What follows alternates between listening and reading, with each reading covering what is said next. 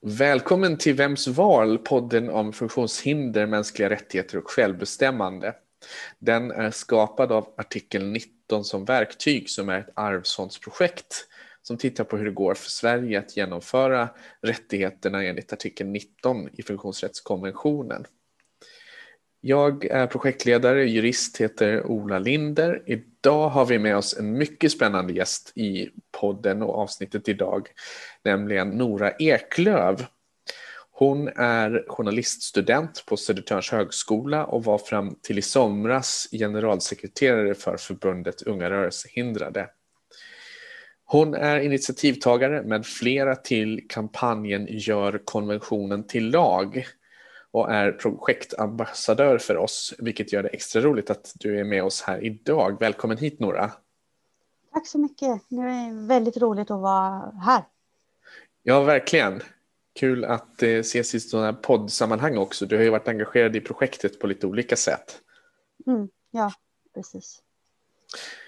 Ja, eh, jag tänker hur har ditt engagemang i de här rättighetsfrågorna påverkats eh, under den sista tiden som, som har gått sedan du slutade som generalsekreterare och började studera? Eh, jo, men det, jag har, eh, jag har inte haft jättemycket tid till eh, engagemang, eller som ideellt engagemang, men ändå försökt att hjälpa till lite på, på olika håll. Studierna har varit väldigt hektisk. Eh, men eh, Unga rörelsehindrade har ju behövt eh, lite hjälp så jag har försökt stötta upp där. Och sen så är jag ju också styrelsemedlem i både IFA, alltså intressegruppen för assistansberättigade, och ungdomssektionen för NIL, alltså European Independent Living Youth. Så, så det har varit en del där nu under hösten och vintern. Ja, vad, vad, roligt att du kan fortsätta vara engagerad i frågan även om du har lämnat ditt arbete inom rörelsen. Mm, ja, precis. Men sen har jag liksom jag har haft det ganska stressigt under de här åren så jag har lärt mig att ta hand om mig själv lite också och ta det lite lugnt så att man orkar med. Ja, det, det är jätteviktigt. Hur, hur gör du det då, när du ska ta hand om dig själv? Nej, men man tar, liksom, man tar ledig tid och liksom göra det man tycker om, läsa böcker eller titta på filmer och bara återhämtning helt enkelt, för det är väldigt viktigt. Har jag märkt. Ja, nej men det är det ju verkligen. Särskilt nu när det blir mycket isolering kan jag tänka mig här nu under pandemin. Ja, ja. Men sen mm. är jag ju också van vid eh, husarrester och sådär. så när jag har eh, eller liksom isolering när man inte har fått tillräckligt med assistans. Så det känns egentligen inte som något jättenytt för mig att eh, i och med den här som isoleringen som har kommit med pandemin. Nej men precis, det är ju någonting som vi kanske bör säga till lyssnarna att eh, eh du använder personlig mm. assistans. Ja för ja. de inte vet det. Exakt. Eh, men du har inte alltid haft rätt till personlig assistans, eller hur kan vi ja, säga nej, det? Men precis. Eh, jag har ju fått överklaga ganska mycket för att få rätt till platsen. Så. Ja. Och det tror jag tyvärr många får göra. Att de har varit med om samma, samma erfarenheter lite grann. Ja. Ja, så, så är det ju att, att det går att överklaga och att många gör det när de söker om personlig assistans och inte beviljas det först av den beslutande myndigheten, antingen Försäkringskassan eller kommunen som också kan vara ansvarig för att bevilja personlig assistans till de som mm. behöver det.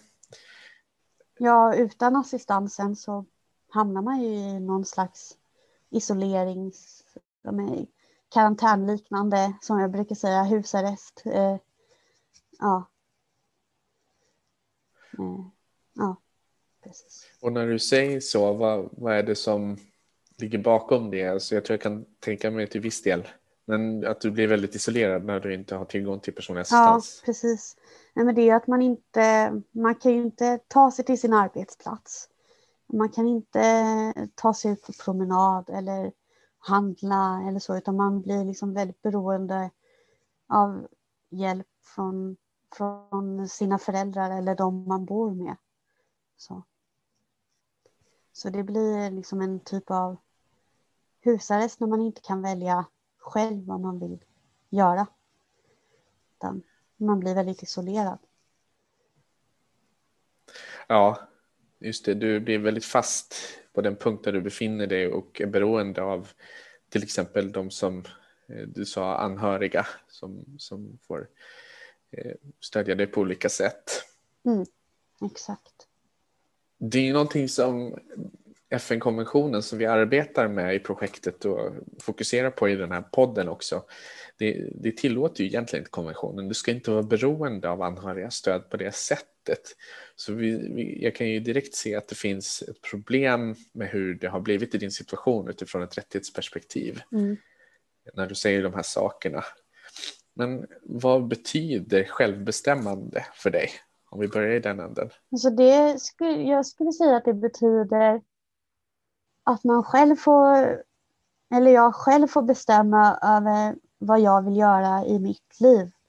Det är ingen annan som säger det till mig. Men du ska ha så här lång tid på dig att eh, eh, gå ut och promenera. Eller du ska ha så här lång tid på dig att duscha och liksom så, utan det får man bestämma själv. Man får bestämma själv när man vill göra saker också.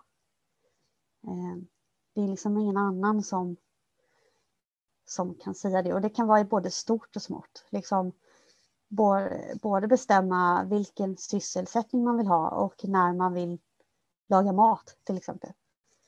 Så. Nej, det låter ju väldigt självklart att kunna välja de här sakerna och välja när de ska göras.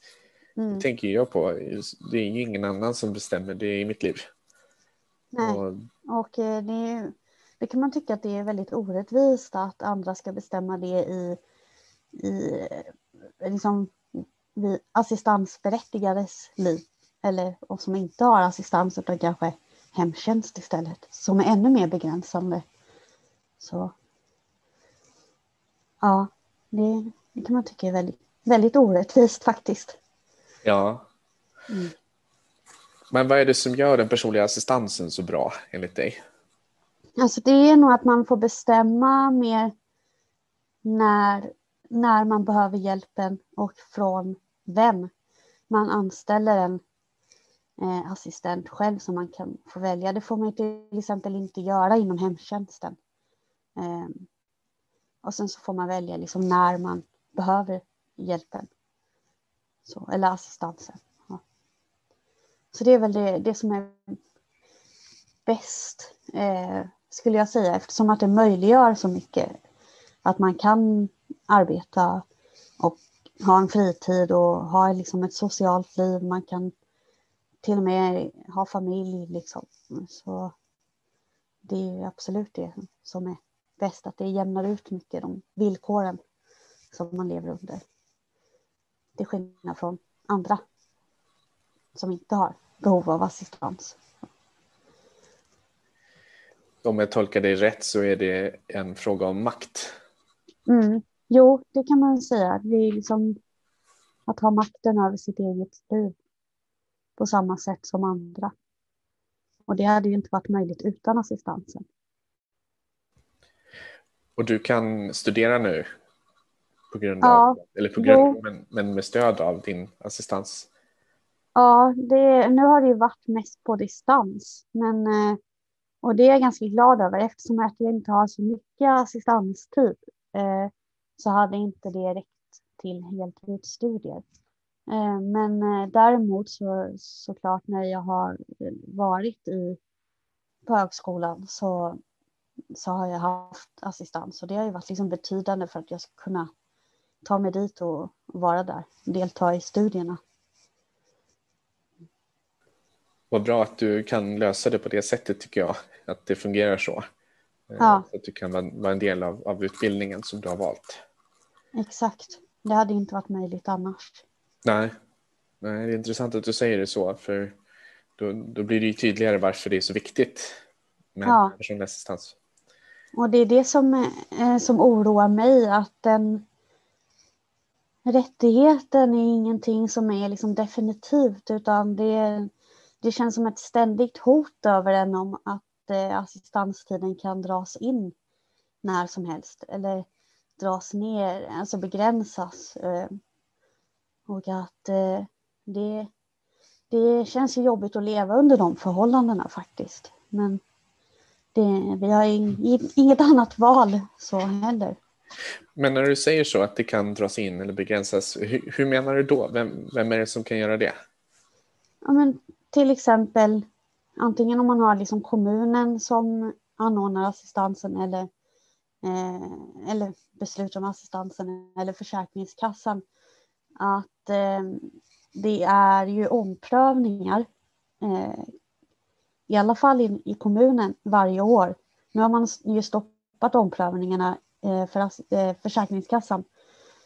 Men eh, i kommunen så är det ju varje år och där kan de helt plötsligt utreda att eh, eller komma fram till att eh, levnadsförhållandena har ändrats fast man egentligen har samma behov. Eller så har det kommit en, eh, en domstolspraxis som man anser att man behöver följa som kanske begränsar insatsen. Och då, då riskerar man att få den indragen. Okej, just det. Så det du beskriver om att kommunen eller Försäkringskassan kan ompröva ett beslut, det grundar sig ju på att eh, de här besluten tidsbegränsas Exakt. eh, och att det på den vägen är möjligt för kommunen att ompröva rätten till assistans. För annars finns det ju en princip som heter att gynnande beslut inte får dras tillbaka. Alltså att om du har fått ett positivt beslut så får inte det ändras till din nackdel. Men genom den här konstruktionen med tidsbegränsade beslut så när den närmar sig att löpa ut så behöver det ju fattas ett nytt beslut och det kallas för Mm. omprövningar då i det här sammanhanget. Ja, jag förstår att det måste vara väldigt tufft att behöva få de här besluten omprövade med ja, en gång varje år med en viss period då emellan varje. Mm. Hur, hur, em, hur ser det ut för dig nu? När ska du om, omprövas nästa gång? Jag är på gång med en omprövning just nu. Eh, Så det, jag väntar väl beslut ganska när som helst tror jag. Ja, Ja, jag hoppas det går bra. ja jag hoppas det också.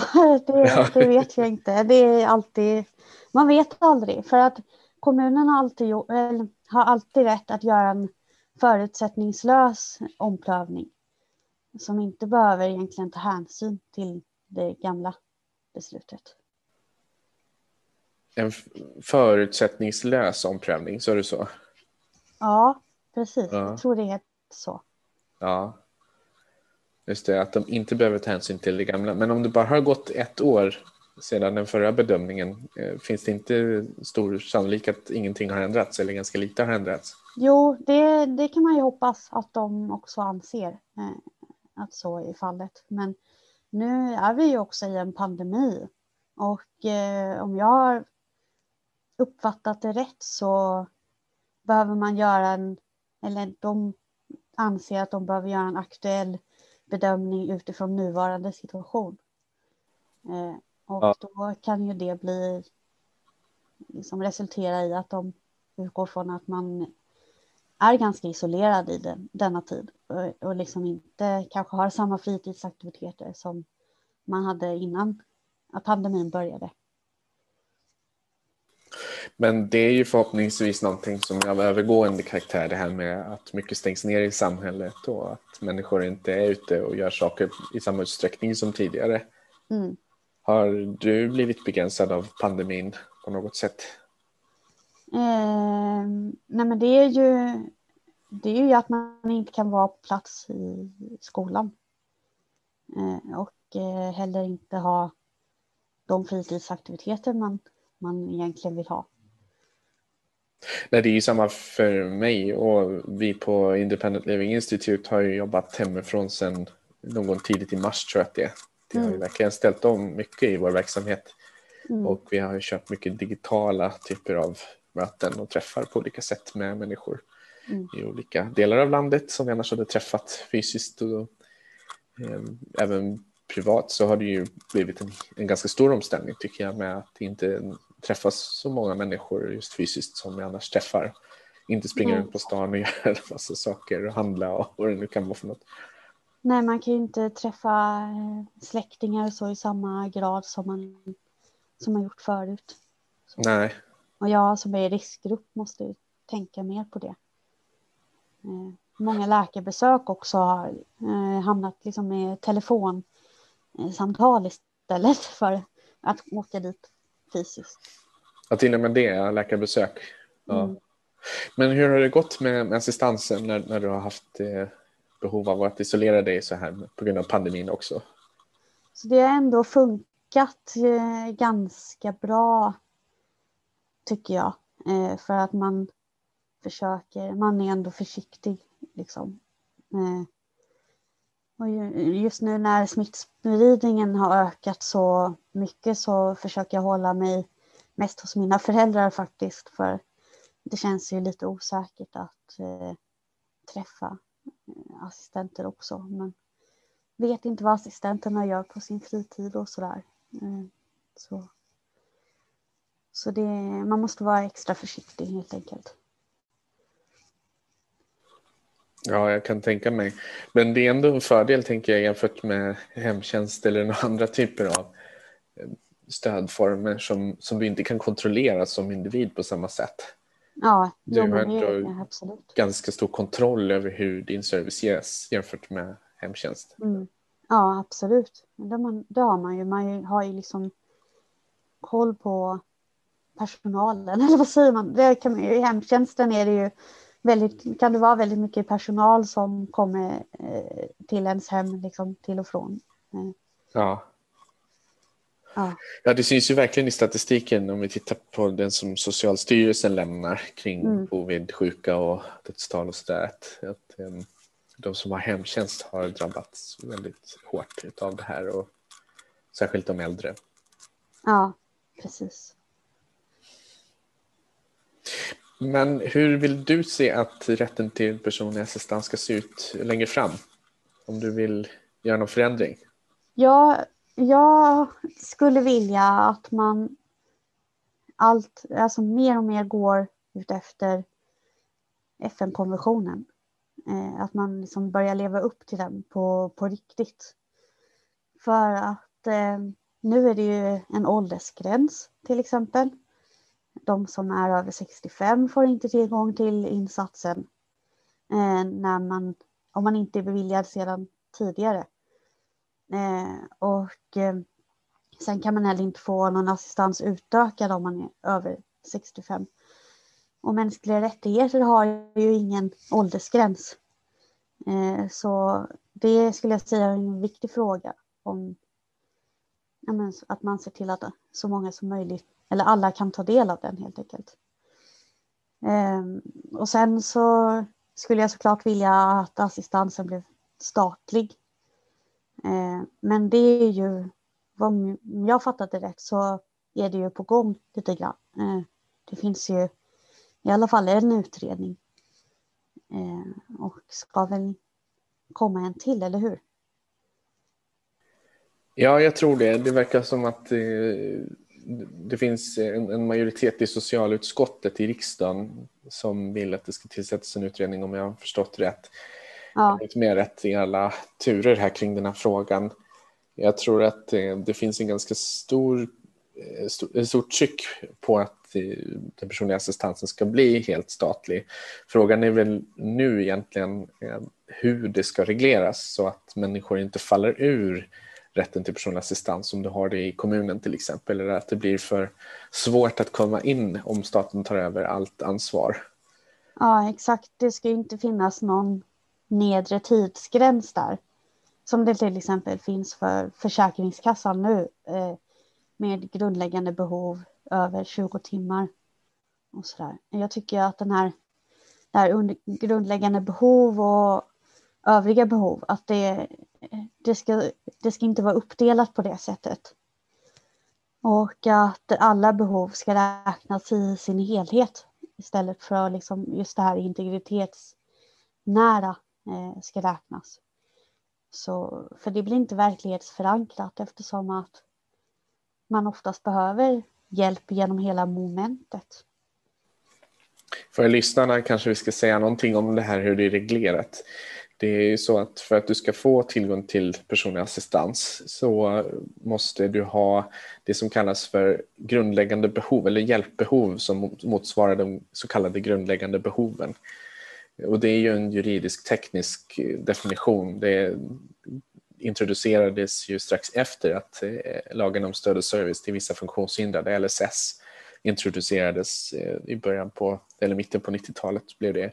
Jag tror att det var ett par år, ett eller två år senare som de här grundläggande behoven togs in som ett, ett krav för att du ska få tillgång till statlig assistansersättning just för att reglera så att kostnaderna inte blev för stora för staten.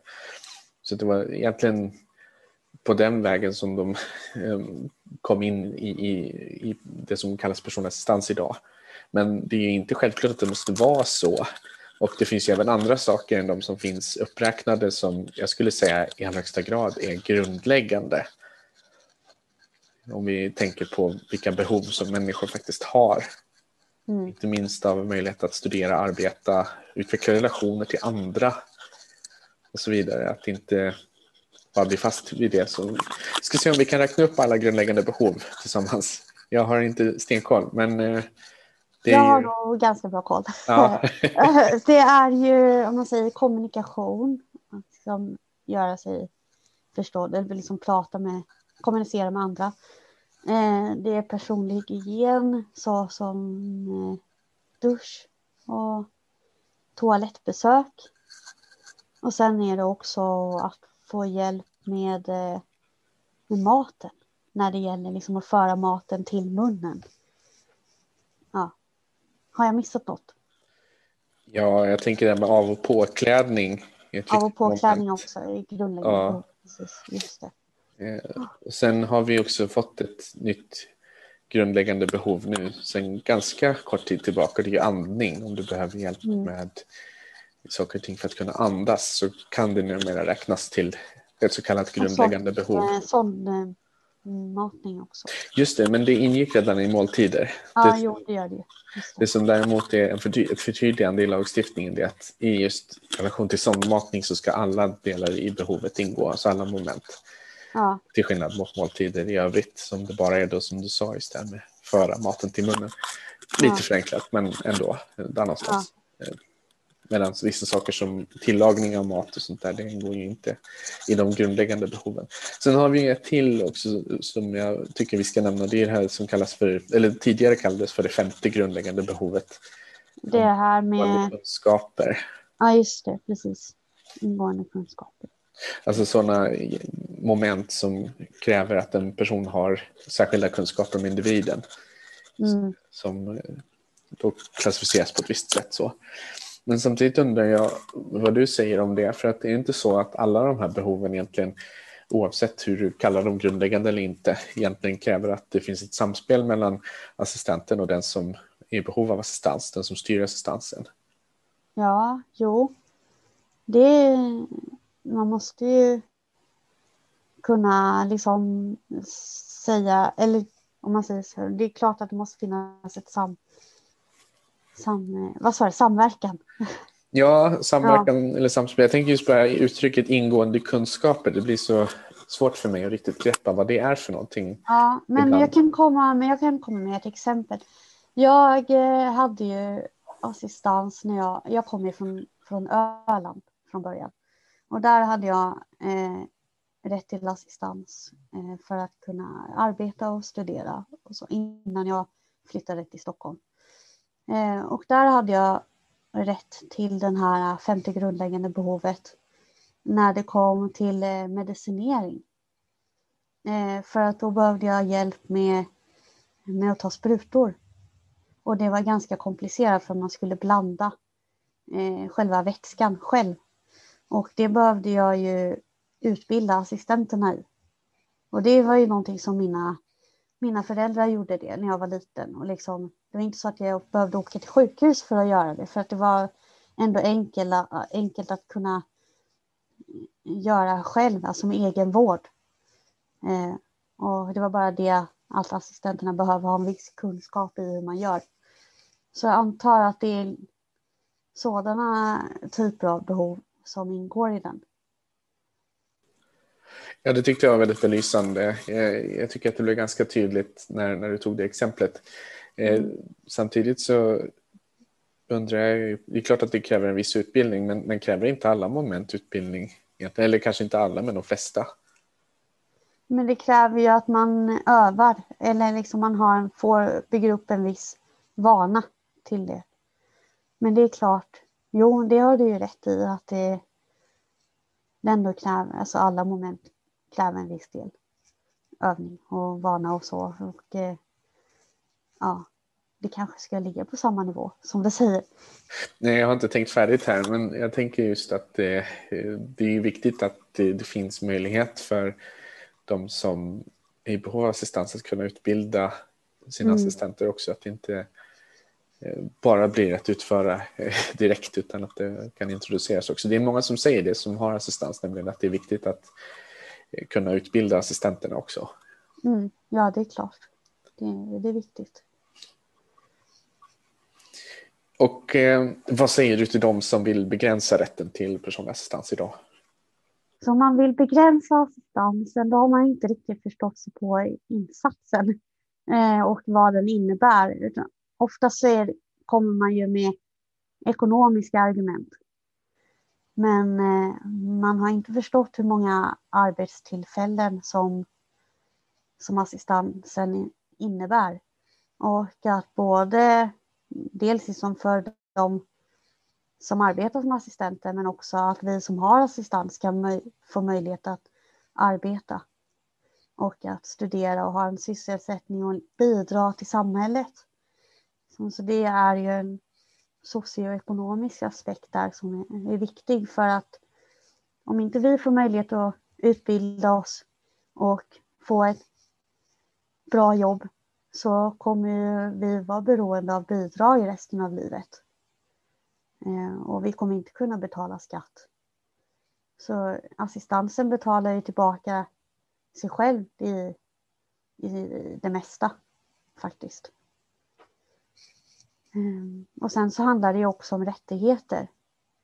Att man inte ska begränsas till eh, det som vi har pratat om att det är ju liksom en självklarhet att man ska ha självbestämmande över sitt liv. Eh, och jag tror de flesta håller med om det. Eh, också det att Sverige har skrivit under på att följa FN-konventionen. Eh, och då kan man bara inte bortse från, från de här rättigheterna. Nej, verkligen inte. Eh, jag tänker på den kon, eller den kampanj som du också var med och startade, när Gör konventionen till lag. Hur går det med den nu under pandemin? Mm. Ja, det har ju det har tyvärr stått helt stilla. Men vi hoppas ju på att kunna ställa oss där utanför riksdagen varje torsdag eh, som, som vi gjort eh, innan pandemin började. Vi började väl i, i augusti förra året och sen så var vi ju där till mars. Men sen fick vi ställa in helt enkelt. Också för vi, de flesta, eller vi är ju nästan alla i riskgrupp som, som har varit med eh, och behövt vara försiktiga. Nej, men det förstår jag verkligen att det inte fortsatte den kampanjen här nu när, när det är som det är med smittspridning och att eh, det, det, inte är rekommenderat att stå utanför riksdagen och ta upp Nej. den typen av plats just här och nu. Det, däremot så tänker jag att själva budskapet är ju minst lika viktigt idag som, som även innan pandemin, att rättigheter behöver vara i förgrunden både för politik och i de beslut som fattas gällande enskildas olika ansökningar och ärenden på olika sätt i myndigheter. Mm. Det kom ju en jättestor utredning nyligen om barnkonventionen. Mm kallas för barnkonventionsutredningen. Den tittar på svensk lagstiftning framför allt och analyserar var finns det saker och ting som behöver åtgärdas för att Sverige fullt ut ska leva upp till åtagandena enligt konventionen. Och så identifierades ett antal olika områden där det behövdes reformer. Vad tror du om ett sådant arbete? Är det någonting som behövs även i Sverige vad gäller funktionsrättskonventionen? Det skulle vara en bra början, tror jag. Absolut. Mm. Det, det är lite grann mm. det vi, vi söker när vi liksom har haft den här eh, eh kampanjen, eller ja, aktionen. Mm. Ja. Ja, men då, då tänker jag att vi kan lära oss en del av det som görs just kring barnkonventionen nu. För det pågår ganska mycket. Men jag håller med om att det, det är inkonsekvent att det inte används eh, samma metoder relaterat till andra konventioner också. Som ja, för att när man väl börjat göra vissa konventioner till lag kan man inte bara strunta i andra. Eh, Nej, det... ja, och eh, det är ju jag menar, funkis, äh, men, vad säger jag, funkiskonventionen, men eh, den är ju den är ju ganska, jag tycker att det är ganska akut faktiskt att, eh, att den ska bli lag eller att den ska börja, börja ta, tas på allvar. Eftersom att i, i många, jag tror att Sverige vill följa konventionen, men i många kommuner så känner man inte till den så väl. Det behövs liksom mer kunskap också eh, kring det. Eh, och eh, kring vad, vad man har för ansvar att följa den eh, i hela landet. Vad eh, säger de som du har haft att göra med i ditt ärende om du har sagt att du har rättigheter enligt konventionen? Har det fått någon effekt?